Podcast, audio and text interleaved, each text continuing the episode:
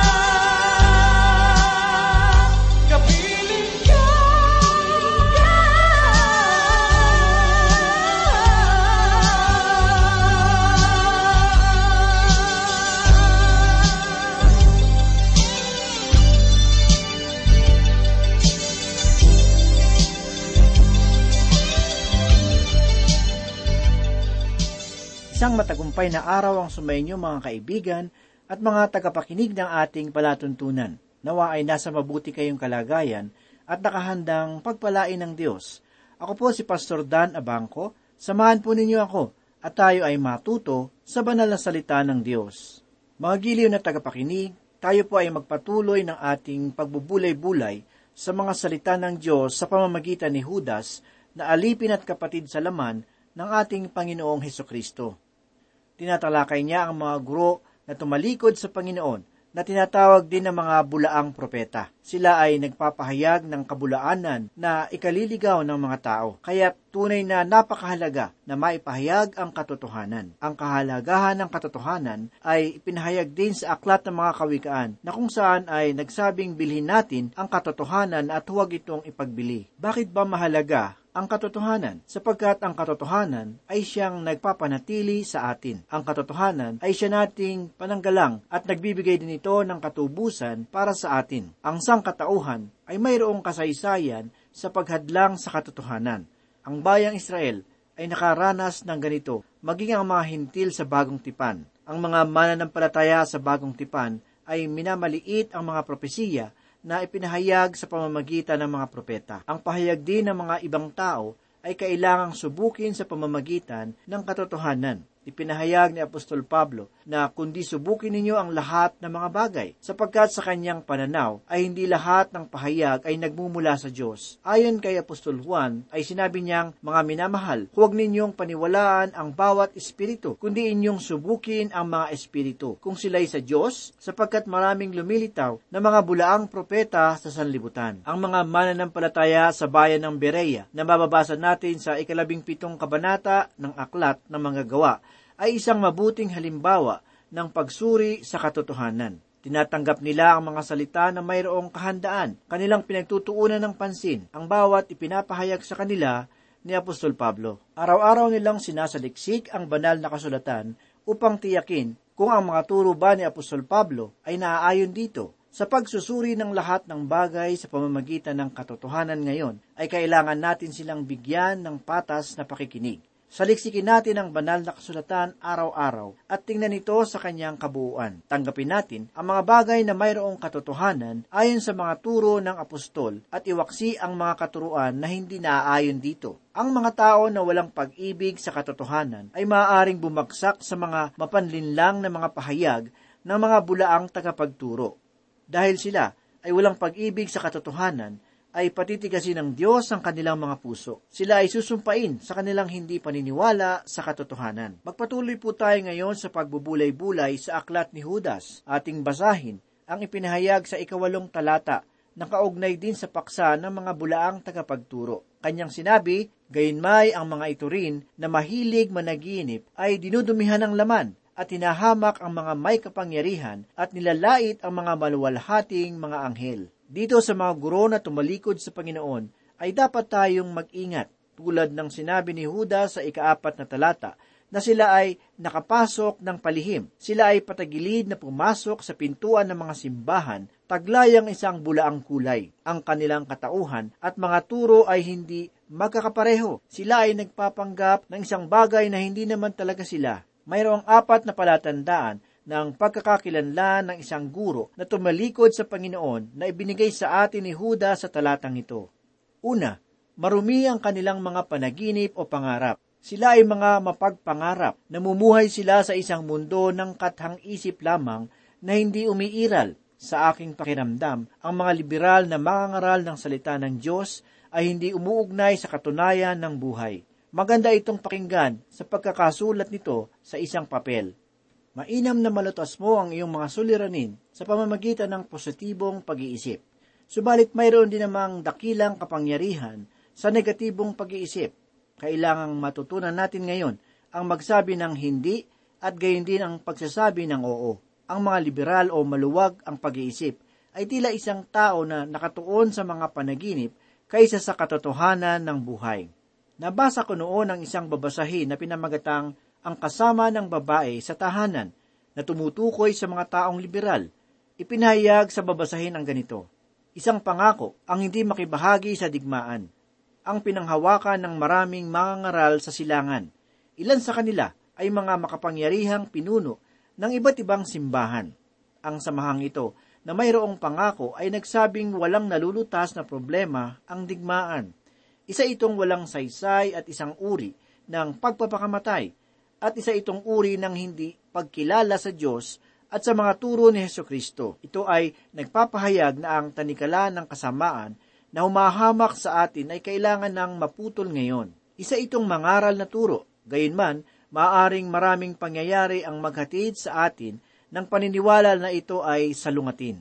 Ang mga paniniwalang ito na ukol sa digmaan ay nadala maging noong panahon ng digmaan sa bayan ng Vietnam. Maraming sundalong dayuan noon ang namatay dahil sa pagtagal ng digmaan doon. Ang ganoong kaisipan ay hindi naunawaan na tayo ay nabubuhay sa isang malaki at masamang sanlibutan. Ito ay isang bagay na hindi natin maaaring ipagwalang bahala. Ang mga taong ito ay nananaginip. Kanilang pinagtutuunan ng pansin ang isang bagay na hindi makatotohanan. Hanggat mayroong tayong mga kagamitang pandigma, ay napakaginhawang umupo sa upuan ng simbahan at magpahayag ng ganitong mga salita. Subalit, tunay na ito ay hindi magbubunga ng mabuti. Nananaginip ang mga taong ito.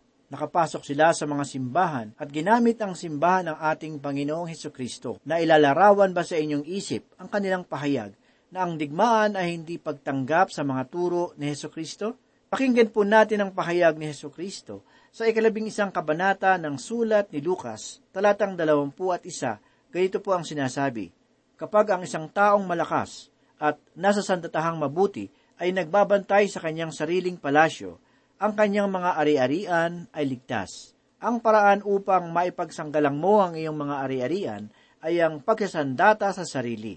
Sinabi rin ng ating Panginoong Heso Kristo sa ikalabing apat na kabanata ng sulat ni Lucas talatang 31 ang ganito, O sinong hari na pupunta sa pakikipagdigma laban sa ibang hari, ang hindi muna uupo at mag-iisip kung siya na may sampung libo ay kayang humarap sa may dalawampung libo na dumarating laban sa kanya.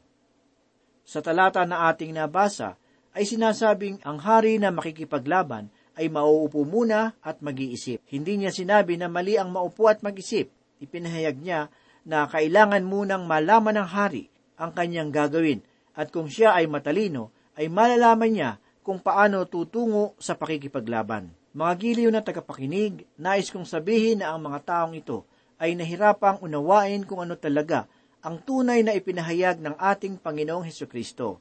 Nais kong alamin natin ang ipinahayag ng ating Panginoong Heso Kristo sa ikaanim na kabanata ng sulat ni Marcos mula ikapito hanggang ikasyam na talata.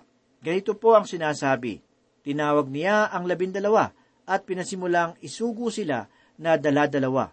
Sila'y binigyan niya ng kapangyarihan laban sa mga masasamang espiritu at ipinagbili niya sa kanila na huwag silang magdadala ng anuman sa kanilang paglalakbay maliban sa isang tungkod, walang tinapay, walang balutan, walang salapi sa kanilang mga pamigkis, kundi magsusuot ng sandalyas at hindi magsusuot ng dalawang tunika. Gayunman mga kaibigan, nang sila ay bumalik sa pagkakataong ito, ay sinugo naman sila ni Heso Kristo hanggang sa dulo ng mundo at sa pagkakataong ito ay kanyang sinabi sa pamamagitan ni Lucas sa ikadalawamput dalawang kabanata talatang ikatatlumput lima at ikatatlumput anim na talata. At sinabi niya sa kanila, nang kayo'y suguin ko na walang supot ng salapi o supot ng pagkain at mga sandalyas, kinulang ba kayo ng anuman? At kanilang sinabi, hindi. Sinabi niya sa kanila, ngunit ngayon, ang mayroong supot ng salapi ay dalhin ito, at gayon din ang supot ng pagkain, at ang walang tabak ay ipagbili niya ang kanyang balabal at bumili ng isang tabak. Mainang pakinggan na huwag makibahagi sa digmaan. Maaring lahat tayo ay magkaisa sa ganoong kaisipan. Mainam rin naman na huwag makibahagi sa digmaan. Subalit, kailangan nating harapin ang tunay na nangyayari. Isa itong mapanirang pahayag. Mainam itong ipahayag sa araw ng linggo na kung saan ay walang digmaan at lahat sa kapaligiran ay tila payapa. Ang ikalawang bagay na ipinahayag ni Judas tungkol sa mga guro na tumalikod kay Heso Kristo ay dinudumihan nila ang laman. Ang kaisipan ni Judas ay nakatuon sa kanilang di pangkaraniwang gawain. Tulad din ito ang kababaihang laman na nakita natin sa lugar ng Sodoma at Gomora. May ilang mga simbahan ngayon na tanggap ang ibang kasarian maliban sa babae o lalaki. Mga giliw na tagapakinig, hinatulan ng Diyos ang bayan ng Sodoma at Gomora. Ang mga anghel ay nagsilbing babala para sa kanila sapagkat sila ay hahatulan at hindi pinahintulutan ng Diyos ang kanyang bayan na kanyang hinango mula sa Ehipto na makapasok sa lupang pangako dahil sa kanilang di paniniwala. Lahat ng ito ay halimbawa para sa atin ngayon at kailangan nating makita ang katotohanan na ang Diyos ang siyang hahatol sa ating makabagong kaisipan at gawa. Nagmumula pa ito sa panahon ng Sodoma at Gomora at maging sa panahon ni Noe. Ito ay hindi na bago at dati nang naganap. Makikita naman natin sa ikatlong dahilan na ang mga tagapagturong ito na tumalikod kay Yeso Kristo ay humahamak sa may kapangyarihan. Na ang ibig sabihin ay hindi nila tinatanggap ang may kapangyarihan. Sila yung mga grupo ng tao na nais alisin ang batas ng pagbitay sa isang pusakal, na nais alisin ang batas ng pag magbitay sa isang pusakal. Nais nilang palayain ang lahat at gawin ang mga bagay na nais nilang gawin. Nakikita natin sa kapaligiran ang mga bunga nito. Ang lipunan ay nagwatak-watak na tulad ng isang nakamamatay na sakit. Inaakala natin na tayo ay mga aral na tao, subalit tayo ay tila mabamangis na tao sa sanlibutan. At ito ay sa dahilang ng hindi pagtanggap sa may kapangyarihan. May ilang batas na nais alisin ng tao. Isang halimbawa nito ay hindi natin nais ang paghihiwalay ng mag-asawa. Ang paliwanag na naibigay ay ganito, walang dahilan para magkaroon pa ng batas sa paghihiwalay ng mag-asawa. Ang dapat lamang nating gawin ay hayaan na lamang sila na hindi magsama. Ito ay humahati sa gitna ng kabutihang asal ng ating bayan at mga kaibigan. Isa ito sa mababang kalagayan ng isang bayan. Ang ikaapat na bagay na pagkakakilanlan sa isang guro na tumalikod sa Panginoon ay nilalait ang mga maluwalhating mga anghel. Ibig sabihin nito ay wala silang galang sa mga maluwalhati. Kanilang kinukutya ang mga kapangyarihan, ang pangulo, mga mambabatas, mga pinunong panlalawigan at iba pang mga namumuno sa bansa ay ginagawang may sala sa lahat ng nangyayari sa ating kapaligiran kahit na sila ang may kagagawa nito o hindi. Bakit? Sapagkat nawala na ang paggalang nila sa may kapangyarihan. Nais kong bigyan ng katiyakan na ang ilan sa mga taong nasa mataas na kalagayan ay hindi nararapat sa paggalang.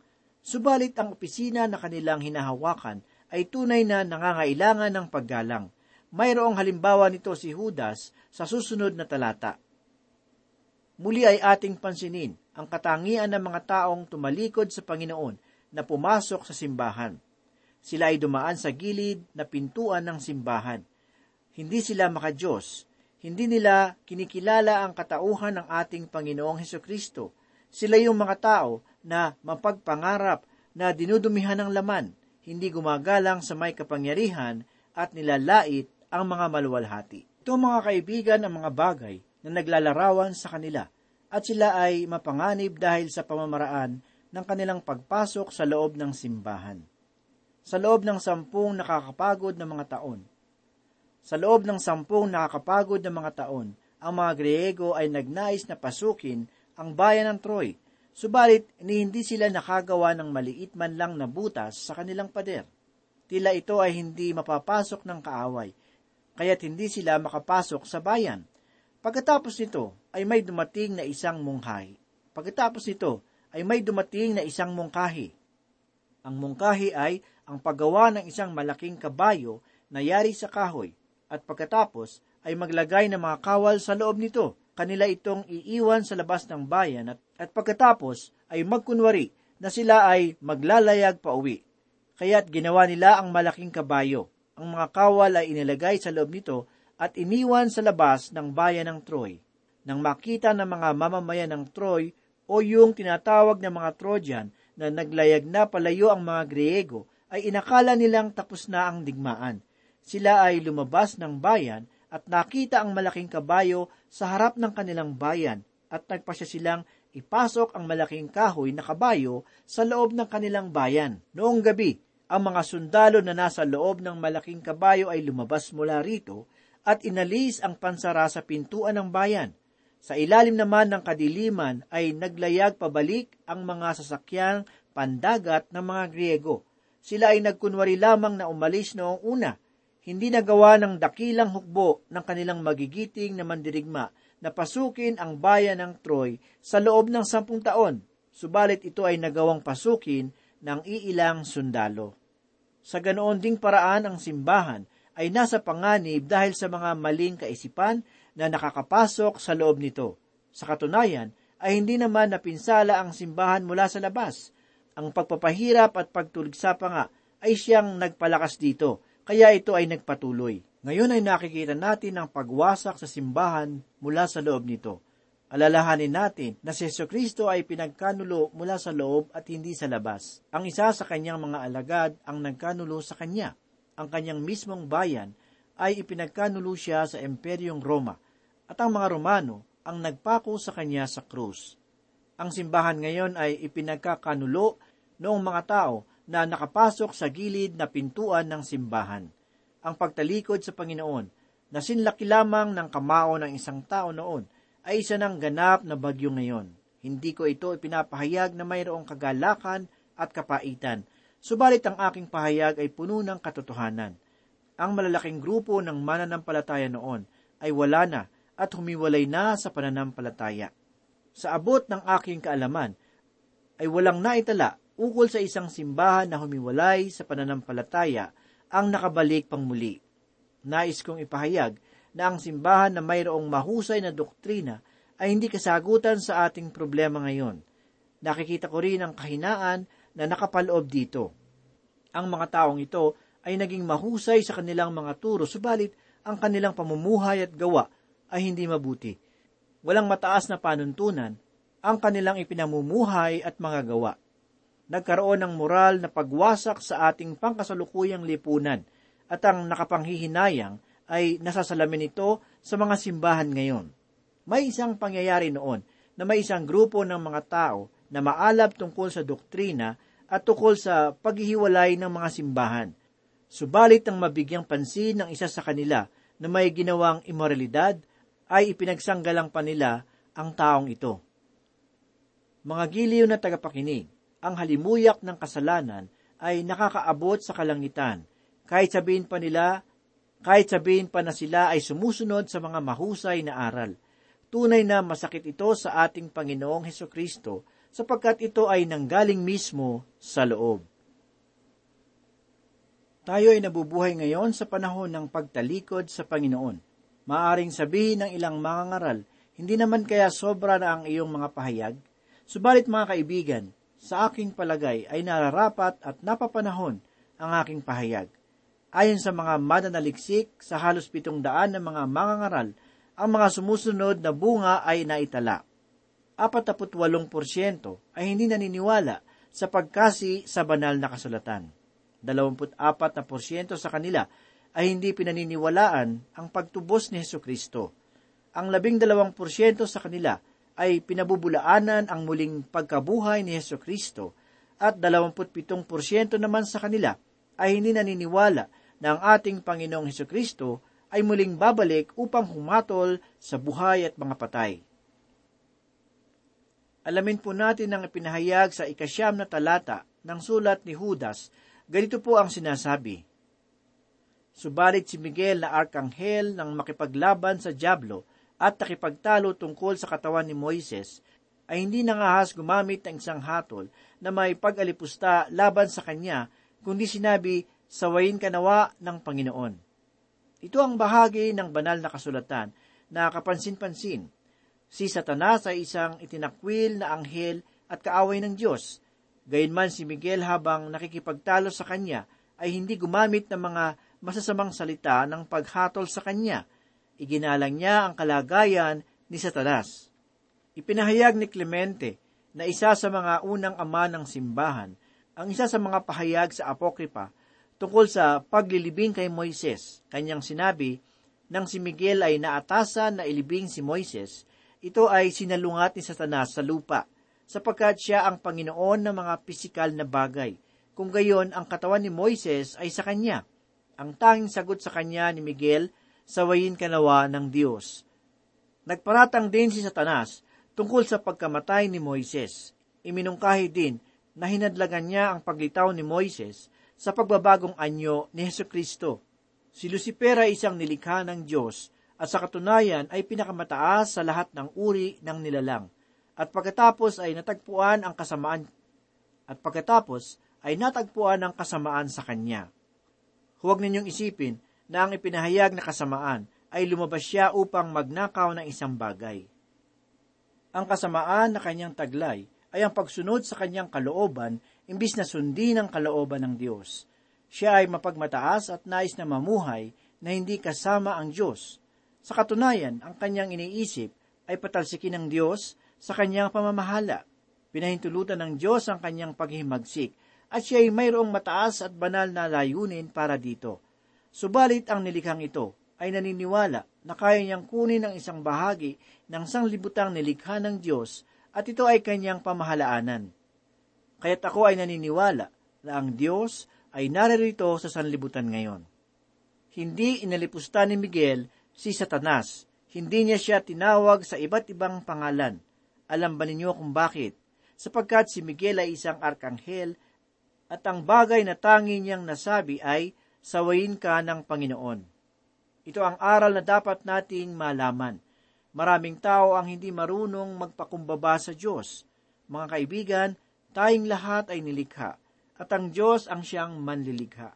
Wala tayong karapatan upang salungatin ang mga bagay na kanyang ginagawa. Dapat nating maunawaan na siya ang ating manlilikha at siya rin ang ating manunubos. Tayo ay kanyang iniibig, subalit ang ating Diyos ay banal at kataas-taasan. Siya ay makatwiran at makatarungan. Ang Diyos ay hindi nagkakamali. Lahat ng kanyang mga gawa ay tama, kaya't siya ay maaari nating pagtiwalaan. Iginagalang ba natin ang kanyang kapangyarihan? Iginagalang ba natin ang kanyang katangian? Sa panahon na tayo ay haharap sa Diyos at magbibigay sulit sa Kanya, ay sasabihin sa atin ng Panginoon, tumatawag kayo ng Panginoon, Panginoon, subalit hindi naman ninyo ginagawa ang aking mga utos. Ang bawat isa ay nagkanya-kanyang lakad at ginawa ang mga bagay na akala niya ay tama. Mga giliw na tagapakinig, ito ang larawan ng sangkatauhan. Kamusta ang iyong kalagayan? Manalangin po tayo.